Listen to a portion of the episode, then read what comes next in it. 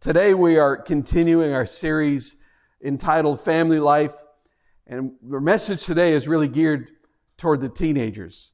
We've talked to moms, we've talked to dads, we've even talked to children, but we're going to be talking to our, our teens, and today's message is called Someone Lied to Our Teens. So if you have your Bible, turn to 1 Timothy chapter 4, verse 12, a very famous passage of Scripture. This is what it says. Don't let anyone look down on you because you are young, but set an example for the believers in faith, excuse me, in speech, in conduct, in love, in faith, and in purity. It's such a brief verse, but it's so filled with power for us. Uh, and I'm going to read it one more time and just let the words leap off the page and get down right inside your spirit. Don't let anyone look down on you because you are young, but set an example for the believers in speech, in conduct, in love, in faith, and impurity. Don't let anyone look down on you because you're young. Literally means uh, here to count uh, to count as of no importance the opinions of others. That that what they think doesn't matter. Another way to say it might be let no one tell you that your youth is not of any importance. So let's pray together and then we'll get into the word. Heavenly Father, I humble myself before you now in front of all these people and God, I know that I'm the least likely person in the world to speak to any kind of young person today about living their teen years for God because, Lord, I know I failed you miserably in my teenage years. Who am I to speak? And yet, God, it was also during my teenage years that you became real to me. So I know, God, that you can work in teenage hearts. I know that there are teenagers in this audience and uh, uh, uh, that they are living for you and and Lord, I'm not even unworthy to, to, un, to tie their shoelaces. But, uh, but God, I, I know that you've called me to be their pastor. And, and, and so, Lord, I just pray that, that you would just do what you want to do today. God, I'm asking that your Holy Spirit will come upon me, that you would well up inside of, of me and inside of every one of us, that you would speak to us today. I pray that every young person, every adult, every child would say, I, didn't so much as hear from the pastor today, but I heard from God. And I believe you for that. In the strong name of Jesus, I pray. Amen. A few years ago, a youth leader taught a class to some junior high students at a youth camp. And as a part of that class, uh, the teacher distributed a, a questionnaire and, and, he, and asked the students to fill it out anonymously. And many, many of the answers were very touching, many were very engaging, but there was one answer, one survey that really stood out. And I want to share with you some of the questions and answers from this junior high boy. This is an eighth grade boy at a Christian youth camp. Here's, here the, the, was the list that he answered. Things I wish I could change. Nothing. When I was growing up, I always wanted to be nothing. My biggest disappointment, uh, disappointment right now is other people. The thing I hope for most in life is Nothing. If I could give a million dollars, if I could be given a million dollars, the person I would spend it on is me. If God could answer one prayer of mine this week, it would be nothing. If I could change one thing about me, it would be nothing. The thing that gets me m- most down is He answered life. The thing that gets me most excited about life is He answered when it is finally over. That's an eighth grade boy. When I hear that, I, I, I, think, what could an eighth grade boy be going through that he would say that the most exciting thing about life is when it's finally over? This is a boy who has not learned the value of his own life. We dare not hold uh, as of no account with, without value that great gift that we're given for only a fleeting time, the gift of youth. There, there's a balance here, and, and we, we must have that balance. First of all, we must value the gift for what it is. Youth is a gift that you can present to God, but it is a fleeting gift. Can I get an amen for everybody here that's a little bit older? It's a fleeting gift. You can, you, you can never give your youth to God later in life. You can never do that.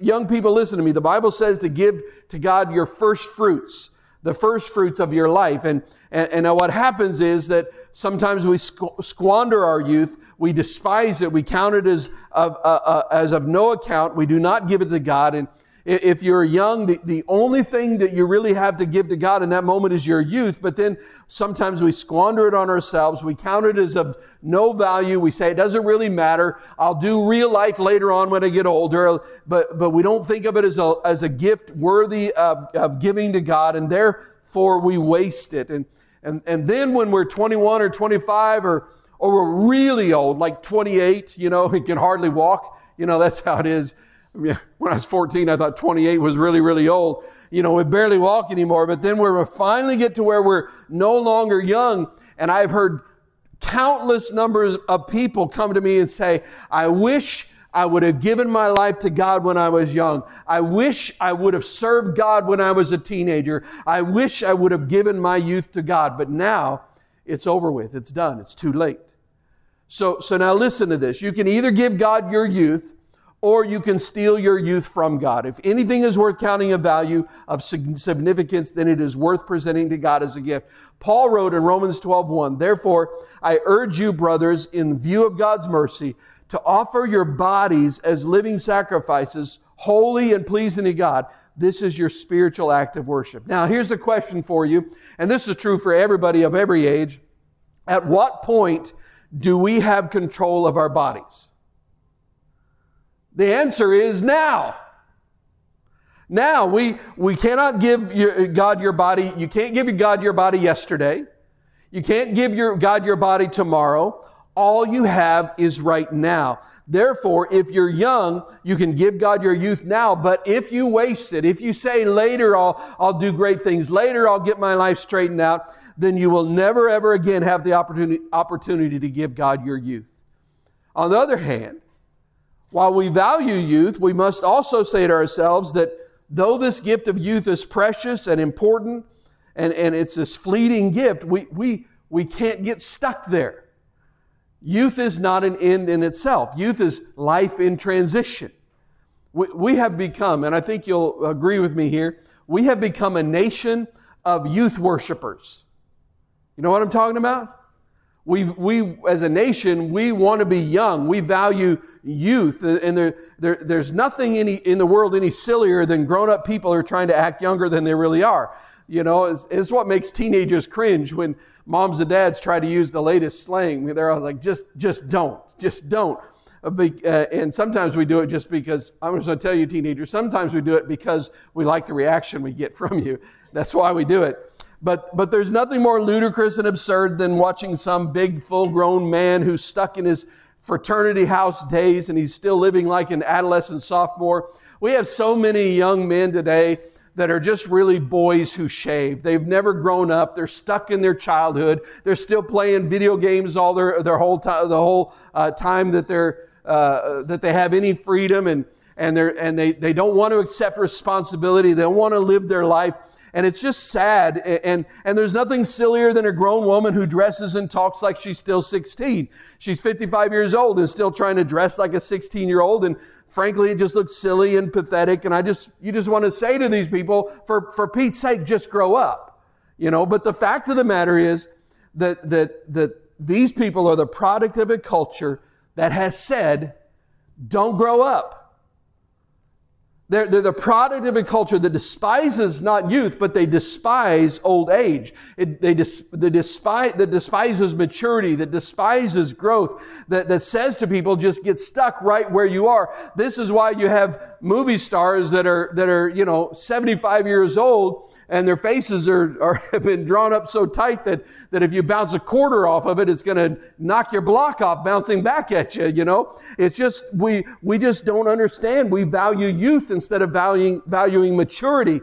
Now, now listen, as I said, youth is a valuable, valuable time. It's a precious time that we must not despise or look down on, but we have to remember youth is not an end in itself. What is youth? Youth is simply life in transition. The teenage years is that time where you're transitioning from childhood to adulthood. Parents, grandparents, I, I'm, I'm the parent of two girls. One of them is, is still in the teenage years, but listen to me just a moment. Can I say this? Over the years, my goal in child rearing has changed. I think that most Americans American parents make a great mistake when we, when, as we approach our children's teenage years because we set our goal to raise happy teenagers. And I believe that's a terrible mistake. It's not that I want my kids to be unhappy. It's that that's not the overriding goal. That's not the ultimate goal that I have for my teenage daughter. Is, is not my goal to have a happy teenager. My goal is to have a happy, healthy, holy adult one day. My goal is to help them transition to become the, the women of God that God created them to be. The goal of parenting is not to get kids to 16 or 17 and 18 and have them to be happy. Now, I like it when they're happy. Everybody's happy when they're happy, but that's not the ultimate goal that I have for them when they're, when they're those ages. What I want for them is to learn some lessons about life so that they're ready for when they transition in, as they transition adulthood. The goal of parenting is to get your kids through the teenage years, to get them through 16, to get them past 17, to get them beyond 18, and to have them move into adulthood. Okay, but you're, you're a teenager for just a little while. It's, a, it's like a fleeting moment. 12 is over, and then 13 is there, and, and then in just a moment you wake up and, and 19 is over, and you're 20 years of age, and those two teenage years are just done for. The teenage years are some of the most fleeting and brief periods of life, and it's lived at an accelerated pace. Everything is full bore. And yet, we turn our, our, eyes inward on youth. We fasten in on our teen years, and the world says to stay right there. Teenagers, listen to me for just a moment. There are many, many, many teenagers who are dwarfed in their approach to maturity and their ability to actually find happiness in life because they set as their goal to be a happy teenager. Can I say, don't worry about being a happy teenager. Don't even worry about it for a moment. The goal of life is not to be a happy teenager. The goal is to get through the teenage years and to turn into a happy, productive, whole, sane, reasonable, rational, rational, sanctified, blood-washed child of the King who is a full-grown adult. And let me just say, we could use a few of them in our world today. That's the goal of life. Don't set your goal to be a, a happy teenager. Set your goal to be a happy and a holy adult. I believe that somewhere along the line, Satan sold a pack of lies to the American teenager, and I believe that Satan has, has lied to our teens. There are a vast multiplicity of these lies. I'm, I've just isolated a few of those lies for this morning. Uh, by, by observing American culture, and by spending a, a great deal of my life in youth ministry, I spent almost half of my entire life in ministry, well, half of my ministry, I should say. Uh, but I was in youth ministry for about 20 years. And so I, over the years and observing culture, I believe that I've been able to identify a few of these lies that have been the most productive for the kingdom of darkness. These, these are the lies that have yielded, I think, the, mo- the greatest results for Satan and for his host that opposes the health and the happiness and holiness of our American teenagers. These are some of the lies, those lies. So the first lie, now listen to this teenager. The first lie that Satan wants you to believe and, and this is prevalent throughout our culture, is that short term gratification brings long term happiness. That if you get what you want now, the world tells you and the enemy tells you, you will be happy for a long time, for the long term. Satan wants you to believe that short term gratification of your ter- teenage years is what's really important. And this may be the lie that destroys the long-term happiness of more people than any other lie in America. And it's not just a lie that's told to teenagers, but it certainly is told to teenagers. I, I believe that this lie may well have been the most productive lie for Satan in our society of any lie that he's told. But my, my, I mean, when, when will we ever learn this? The, the, the short-term gratification of the flesh in teenage years never, ever, ever brings long term happiness. Never does. Instead, it brings long term long term unhappiness in the highest order. For a moment of stolen sex in the back seat of an automobile, for a moment of gratification of the flesh, and what's happened? A child is created, a disease is transmitted, a, a conscience is sullied, a heart is corrupted, a spirit is wounded, a sin is committed, and a lifetime a lifetime of sin and grief is born. I know a pastor who sat in his office counseling with a young married couple, and There, there was deep, deep bitterness in their hearts toward each other. And they had two children, and they, they were on the verge of breaking up. The pastor spent a lot of time trying to get to the bottom of it all, trying to find out what the problem was, the root issue. And finally, he, he asked the question at one point in time. He said, Let me ask you a question. Did you two have premarital sex? Were you sleeping with each other before you got married? Well, spontaneously, the young wife just burst out in tears and she said, Yes, yes, and I hate him for it. They'd been married for years now. Years. They're both Christians. They produced two children, married for years. But she still feels that bitterness and that resentment that this young man who was supposed to be the spiritual leader in their relationship, whose God-given responsibility it was to lead her closer to God and to the things of the kingdom, uh, kingdom of God, betrayed her conscience and led her into seduction, and she still resented him for it all these years later. Not only that, when the tears began streaming down her face and she said, I hate him for that, you know what he said? He said, and I hate her too. He said, how do I know that I'm the only one. Remember, they've been married for years. He said, if she would sleep with me before we were married, how do I know that she wouldn't sleep with anybody else after we're married? Years later now, the trust was broken before it was ever had a chance to be to, to form. Young people, I, listen, I know I'm not any kind of a diplomat. It's probably not proper to talk about this stuff in church, but I'm just not smart enough to beat around the bush very well. I just give it to you. But listen to me, young people. I'm talking to you from my heart, and I believe I'm also talking from the heart of God. Make a long term decision for holiness, and you will know long term happiness because it's not going to it, it, it's, it's not going to be a happiness based on a momentary decision but you will know a happiness that comes from knowing god from walking with god from experiencing his presence on a daily basis.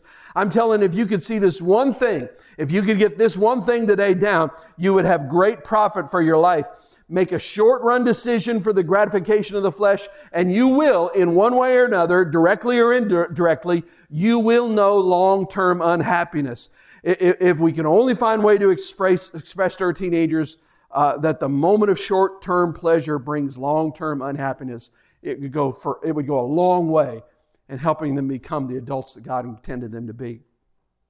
The second lie, the second lie that Satan has told his young told young people is this. Now, this is a subtle and evil lie, but he has told young people that it's hard to be a Christian. It's hard to be a Christian. Don't commit yourself to be a Christian because you probably can't make it. It's hard. You maybe do it later when you, when you, when you, uh, after you've had some fun or whatever, but it's tough to put your shoulder to the wheel and put your nose to the grindstone and live year after year after year after, for Christ. Listen, I'm, I'm here to tell you that is a filthy, rotten lie and I rebuke that lie in the name of Jesus. It's not hard to be a Christian. It's not hard to wake up in the morning and know that your sins are forgiven. It's not hard to know that your wife is in love with Jesus and she's in love with you. It's not hard to know that you've got your soul and you've got your sanity. It's not hard to know that your sins are forgiven. It's not hard to live in the power of the Holy Spirit. It's not difficult to have a focus in life and a meaning and purpose in life. It's not difficult to live sane and happy. It's not difficult. Do you want to know what is hard? What is hard? The Bible says that the way of the transgressor is hard. I'll tell you what's hard. What's hard is to have that doctor sit across the desk and say, I've got bad news. You've got a sexually transmitted disease and we can't cure it. It's not hard to live as a Christian. I'll tell you what's difficult. It's difficult to have to look your dad in the eye and say, I'm pregnant I don't know what I'm going to do. I'll tell you what's hard. It's hard to have hatred and bitterness and sin and guilt and condemnation uh, uh, uh, on the morning after. It's hard to hate yourself and to hate each other because of sin. Satan has lied to you. He's told you that it's hard to be a Christian, but it's not hard to be a Christian. What's hard is to die at 56 of cirrhosis of the liver because of, of the hold that alcohol has had on you. No, it's not hard to be a Christian. What's hard is to see illegitimate children spawned by people who don't care about them. Don't tell me that it's hard to be a Christian. I'm, and listen, I understand that you live in a world that you face opposition, but that doesn't mean that it's hard for me to wake up and know that I'm right with God. It is a joy to live as a Christian. It is a privilege to live as a Christian. It is a rich full, loving, wonderful life. It is not hard to live as a Christian. How did Satan ever sell that lie? What kind of dopes believe that? Why did I believe that? I spent several years of my life looking for a party somewhere and it never ever paid out for me.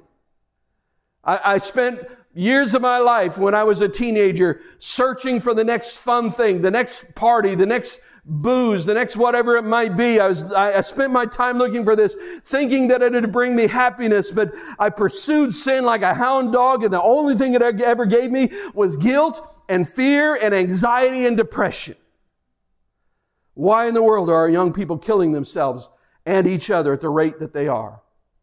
We have one of the highest teenage suicide rates in the world. Our children are killing themselves. Why?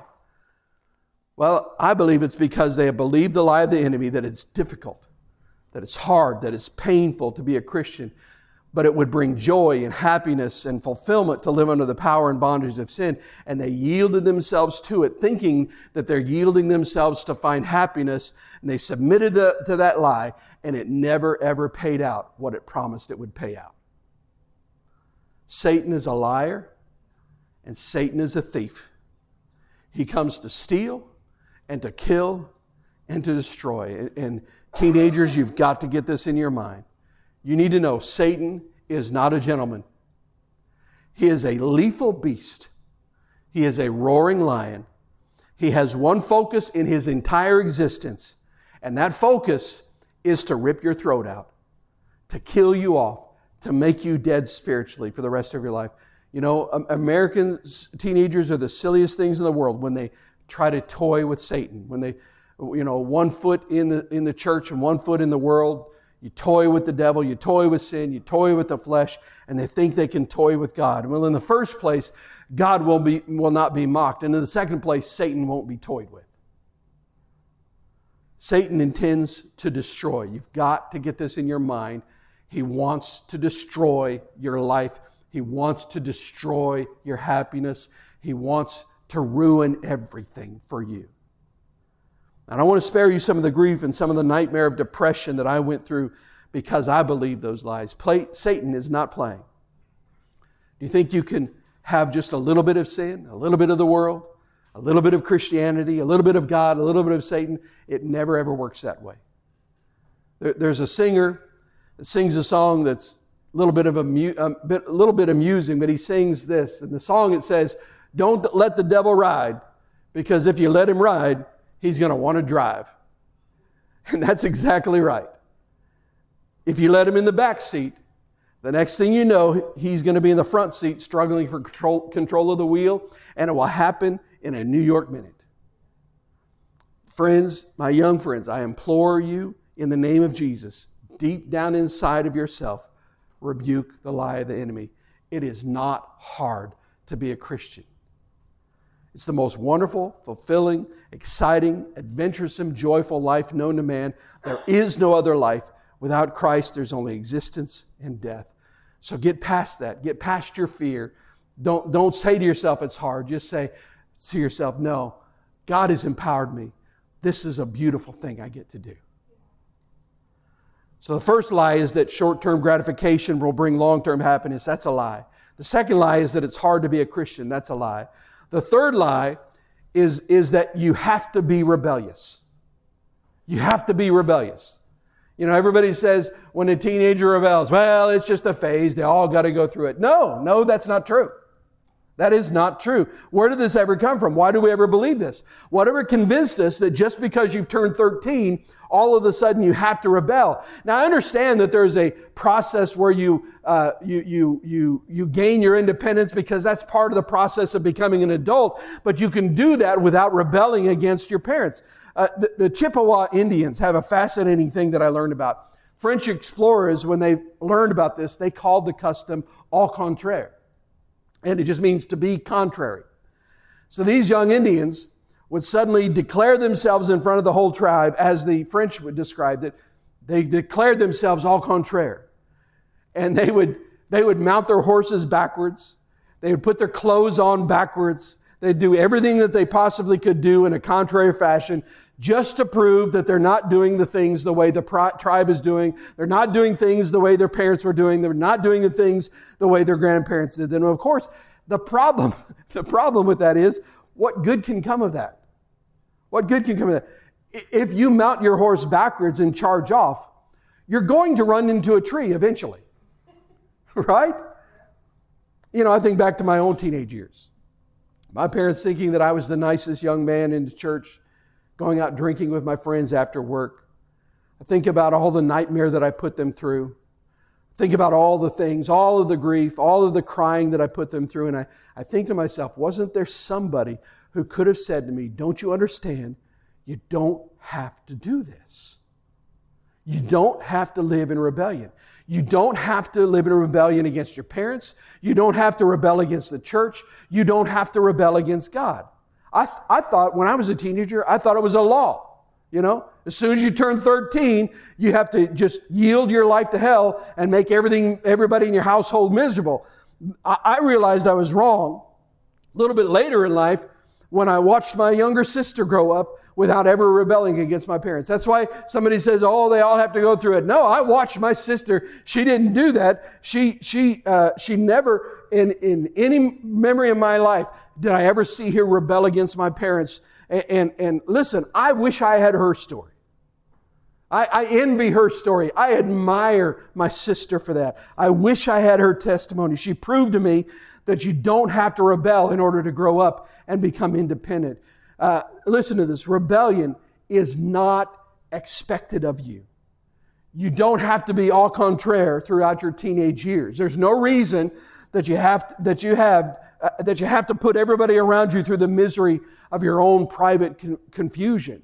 Now, look, there, there, and understand it's a confusing time. There are all kinds of things that happen from adolescence to adulthood all the chemistry in your body changes. I mean, oh my. Hormones are pumping through your little veins like a fire hose. Everything is going at hyper speed. Everything is whirling around like that. And in the midst of that, there's, there's, uh, there's some confusion. Acne breaks out on your face, and you feel uncomfortable with who you are. All of a sudden, the body, which has been one height for you for about 10 years, suddenly doubles in size and and for about six months you can't figure out how to make your legs and arms work like they're supposed to. We've all been through that. We, we all understand these things, but listen to me. You don't have to use all those things as an excuse to make everybody in your life miserable. I heard Dr. Mark Rutland tell a story from his high school years. He was the, high, the starting quarterback in the varsity football team. And one day he went to school and he got there and he realized that he had forgotten his football helmet. He left it at home. Now, the thing was, the team rule was if you showed up at practice without all of your gear, you had to run laps. Well, he knew that he had the second string quarterback that was just breathing down his neck hard, and, and Dr. Rutland knew that he wanted his starting job really badly.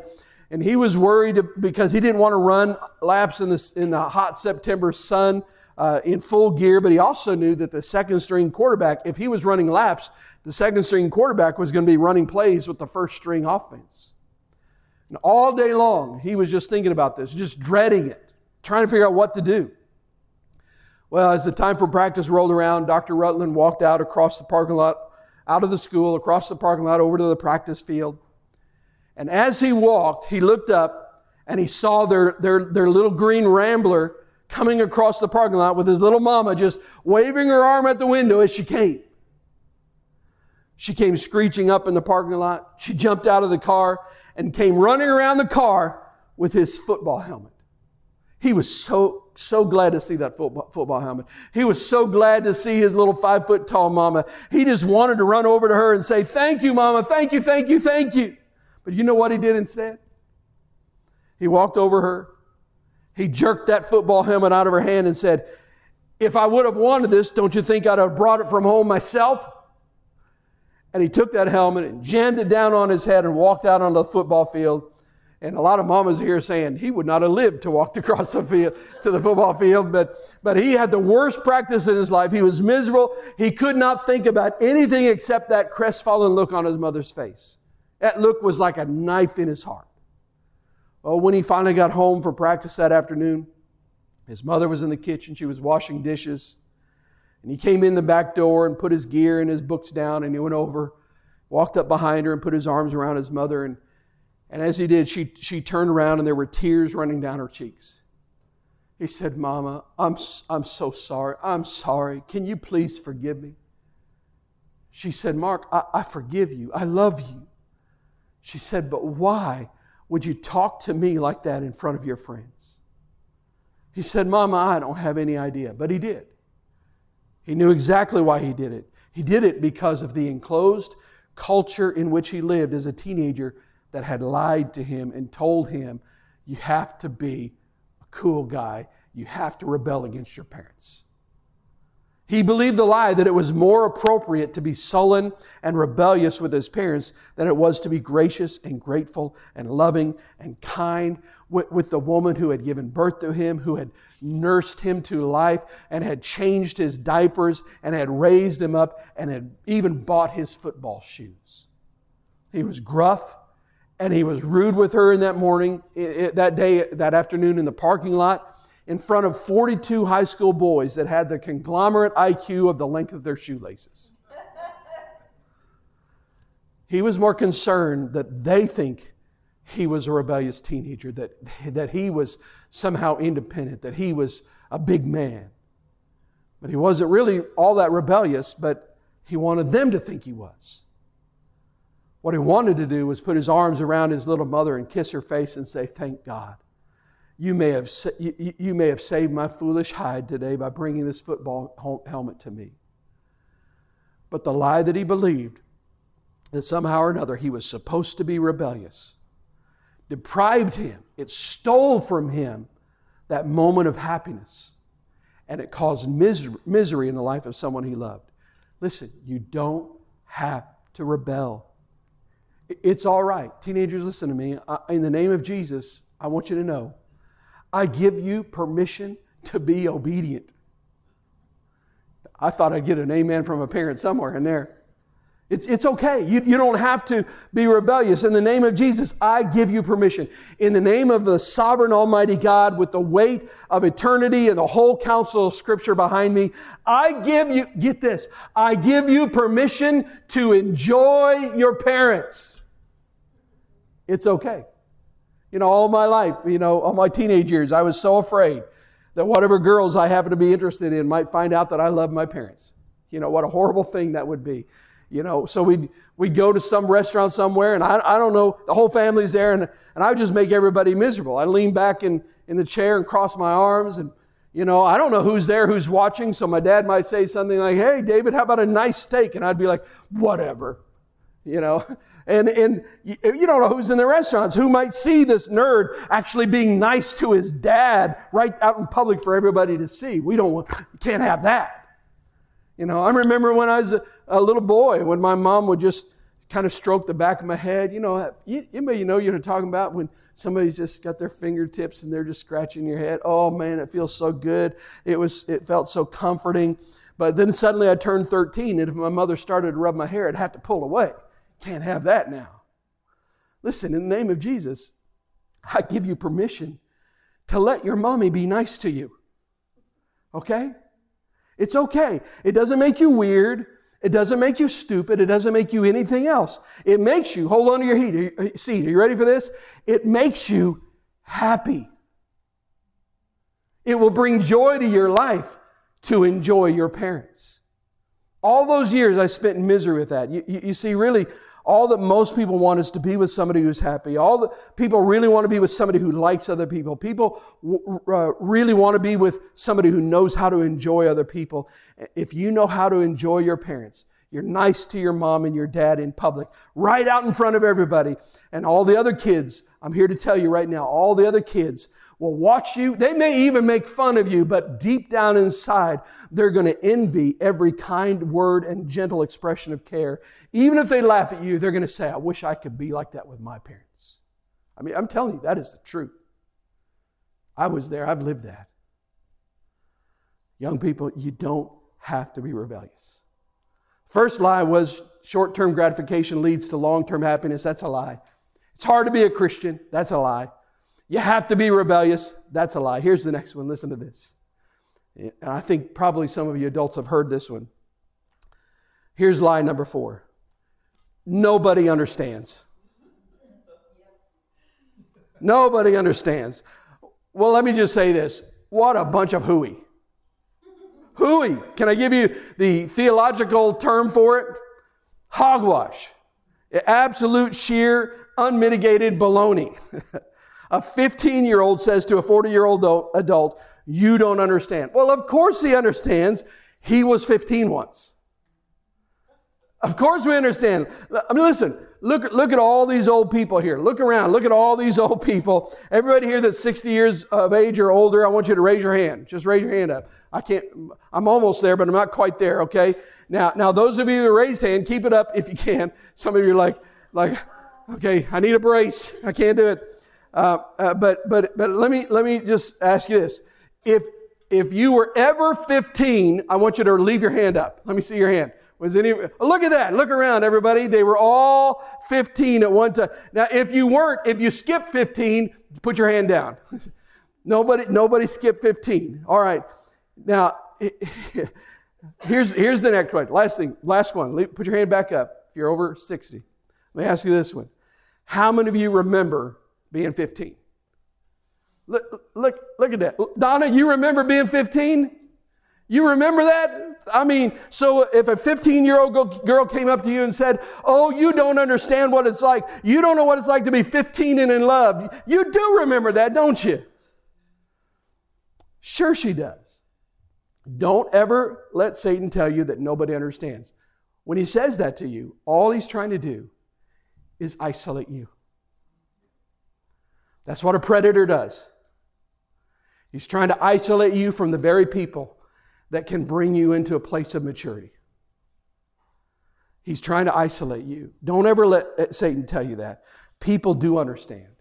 We all in this room do understand. If you say to yourself, nobody, nobody understands, that will lead you into this error. Listen to this. Young people will say to their parents, Don't you trust me?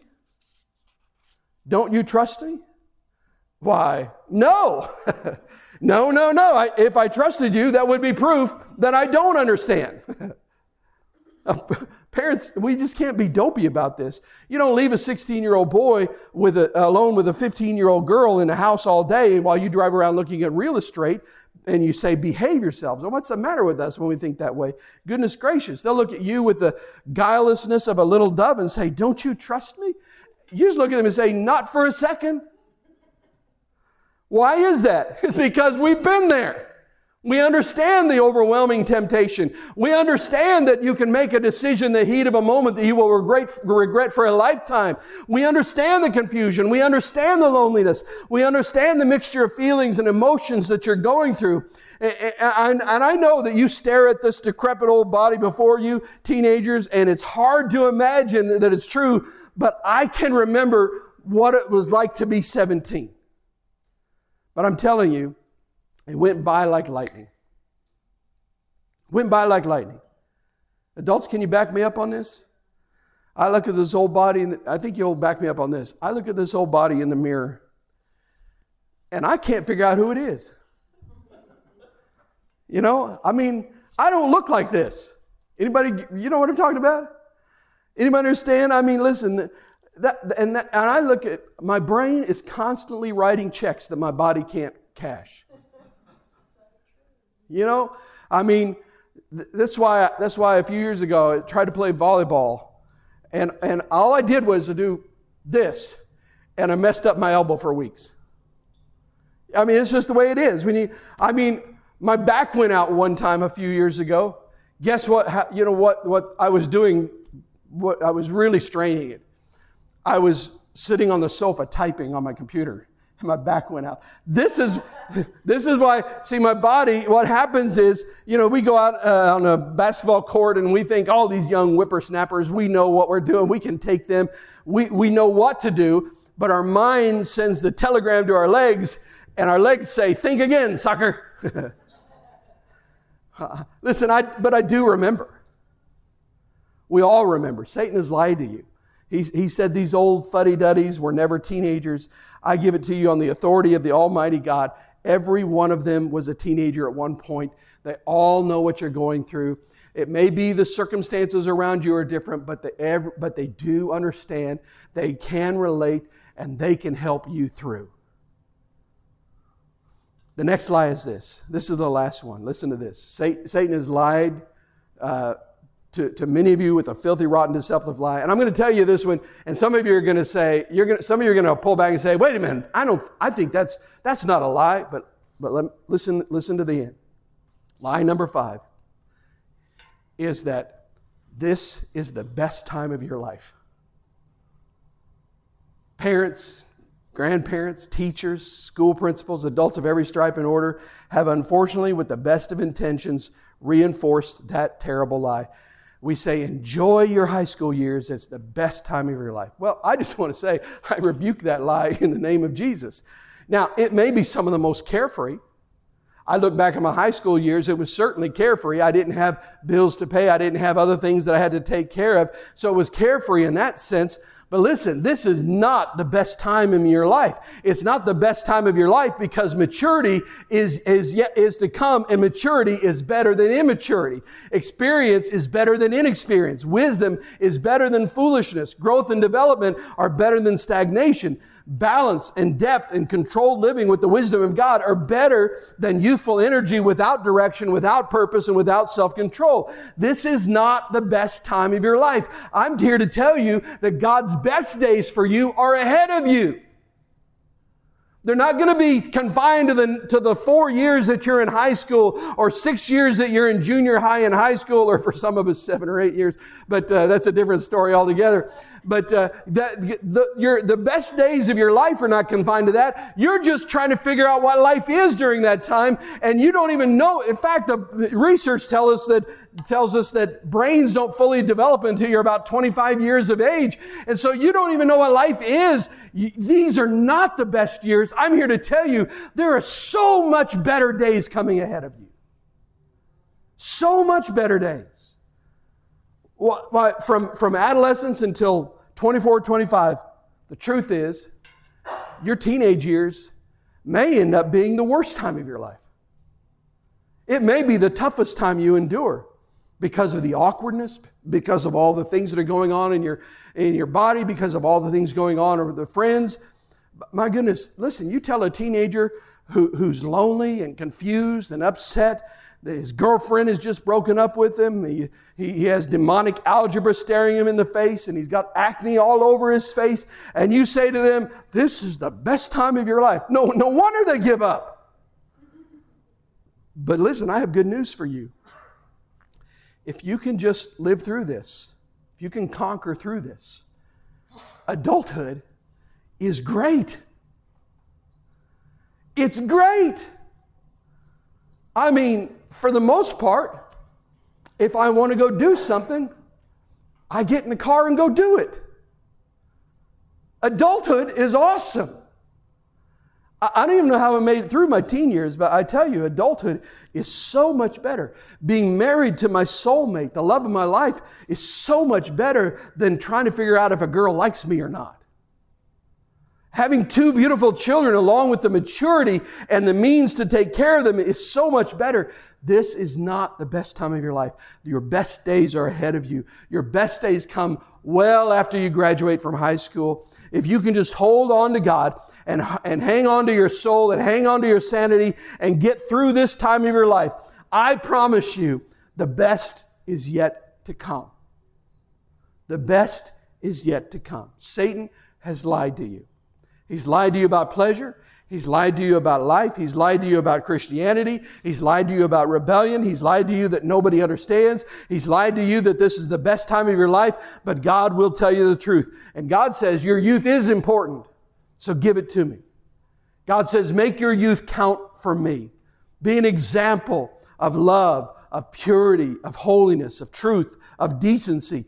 Be an example in the way you talk. Listen, young people, if you see adults around you that, that talk inappropriately, don't take your cue from them and, be, and, and talk like that. You be an example. You stand up as a man or a woman of God, even though you're young, and say, I'm not going to let anybody look down on me because I'm young. I'm going to talk in a way that honors God. Be an example in the way you live. Be an example in your love for Christ. Be an example in your love and appreciation and obedience to your parents. Be an example in the way you walk with your friends. Be an example in the way that you live.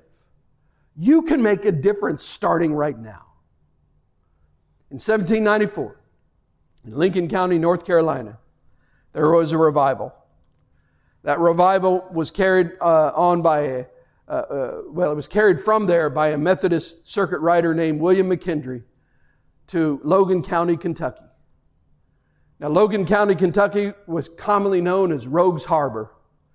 It was a haven for moonshiners, robbers, murderers, and outlaws, but William McKendree, who had been converted in that 1794 revival in Lincoln County, North Carolina, he began to preach house to house, tavern to tavern, village to village, and revival broke out in Rogues Haven. There was such a move of the Holy Spirit in Logan County, Kentucky, that the power of God shut down the saloons, and it made, made it one of the safest counties in America by the turn of the century. In that revival, there was a man named T- Peter Cartwright that was converted.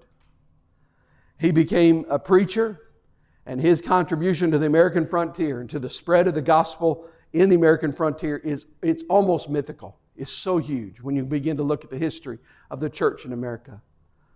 Peter Cartwright was one of the most anointed men of God that has ever lived.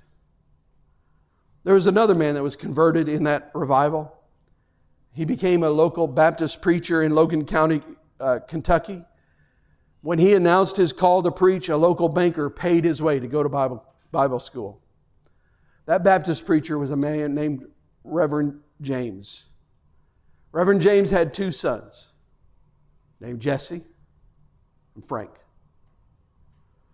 The first bank that Jesse, Jesse James ever robbed was the bank that was owned by the man who paid his dad's way to Bible school. He was brought up right in the heart of a great revival. You know, we think of Jesse James as being a product of some awful society, but Jesse James was brought up in a Baptist parsonage. He was brought up hearing the word. He, he was brought up on the heritage of a county that produced Peter Cartwright, this great man of God. He was brought up in the home of a man who was sent to Bible school by a Christian spirit filled banker who paid his Bible school tuition.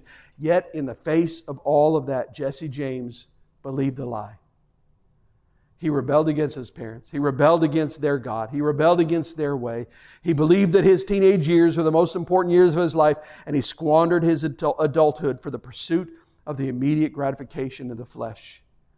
And the name of Jesse James became feared throughout the American West, and he died er, young as a result of his choices. It's pathetic. You know what terrorizes me? It's not that some kid today living outside of God is planning some horrible act. That's frightening enough.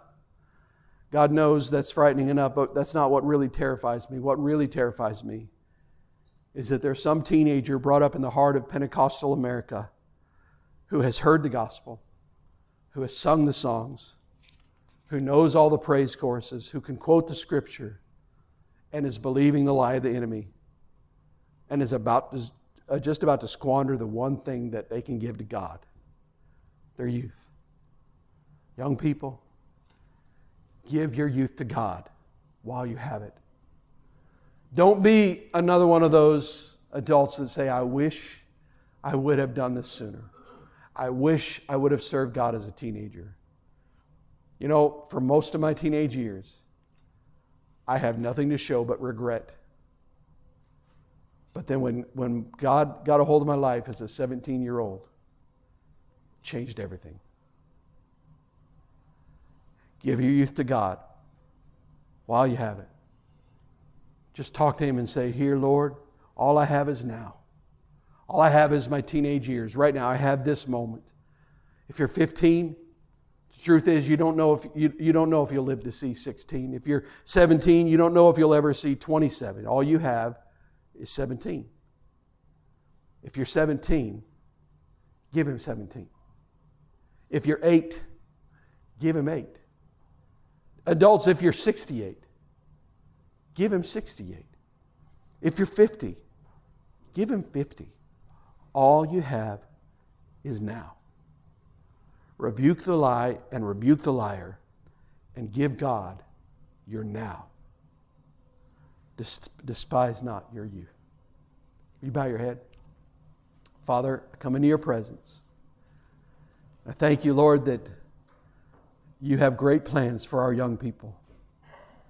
Plans that would probably blow most of us away.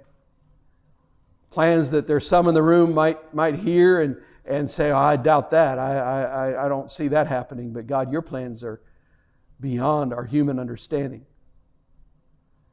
Lord, I pray right now for our teenagers, those that are in here, those that, that are not here today, those that may be watching online. I just pray, God, that in Jesus' name, that you would stir their hearts. And I know we have some wonderful, spirit filled teenagers who love you, Lord God, in this church. And I pray, God, that you would encourage them, that they would take heart this scripture, that they would be an example of all of these things. They would be an example of what it means to be a follower of Christ. That they would lead the way for adults when we're sluggish, when we're not ready to move, that our young people would say, Come on, let's go. We, we can do this. We can make a difference for God. We can change the city. God, I pray that you would use their energy, use their zeal, use what you've given to them, God, as they give themselves to you, even in their youth. I pray, God, that you would, you would help them, God, to give their first fruits to you.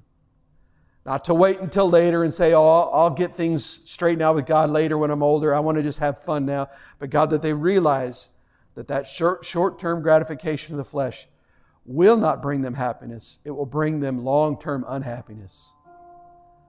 But God, that if they'll choose to, to serve you, if they'll say, Lord, I want to be holy now. I want to be a child of God now. I want to be spirit filled now. I want to walk in your presence now. That you'll lead them to a life of fulfillment and joy that they can't even begin to imagine. And I pray, God, that you would do it. With heads bowed and eyes closed, I don't know who you are or what, what's going on in your life. But I do know we have some young people in this room. And I want to know if there's any young person in this room that would say, Pastor Dave, I want you to pray for me because I want to be that example. I want to be a man or woman of God, not when I grow up, but I want to be a man or a woman of God starting now. I want to make a difference for the kingdom. I want to change my school. I want to change my, our youth ministry. I want to make, I want to be a catalyst for Jesus. If that's you, would you slip your hand up if you're a young person? You say, Pastor, pray for me. It, would you put your hand up? Is there anybody? Yes. Yes. Anybody else? Yes. All right. Listen adult, you may be here and saying, saying to yourself, oh, well, he was talking to the teenagers. I'm off the hook today. No, because God still calls you to give your now. Doesn't matter what you did yesterday, doesn't matter what you plan to do tomorrow. Will you give Him now? Will you give Him your life now? And then tomorrow you wake up and say, God, you can have now. But if you if you say, Pastor, I want you to pray for me, that's what I want. I want God to use me. I don't want to. Maybe you maybe you've given up because of things in the past, and you thought, well, He can't really use me. Yes, He can. But you have to give yourself to Him. You have to, you have to surrender to Him. If you'd like me to pray for you, just slip your hand up right where you are. Yes, all over the room. Father, you saw all the hands. The young people, those that were older, Lord, all we're here to do is say, Lord, here, I'm going to give you all that I have now. I offer myself to you. And God, I pray that in the name of Jesus, that today, Lord God, that, uh, that this would be a, an anchor point. That's what I'm asking for, God. Because I know that there's a lot of living to do, especially for our young people. There's a lot of living in front of them. And, and so, God, I can't deal with those days, but I can say, Lord, give us an anchor. Let this moment be that place where they, we drop an anchor and we say, wait, I remember, I remember that Sunday when I, when Pastor prayed for me and I made a decision to say, I'm going to be an example. I'm going to follow Jesus. I'm going to give God my youth.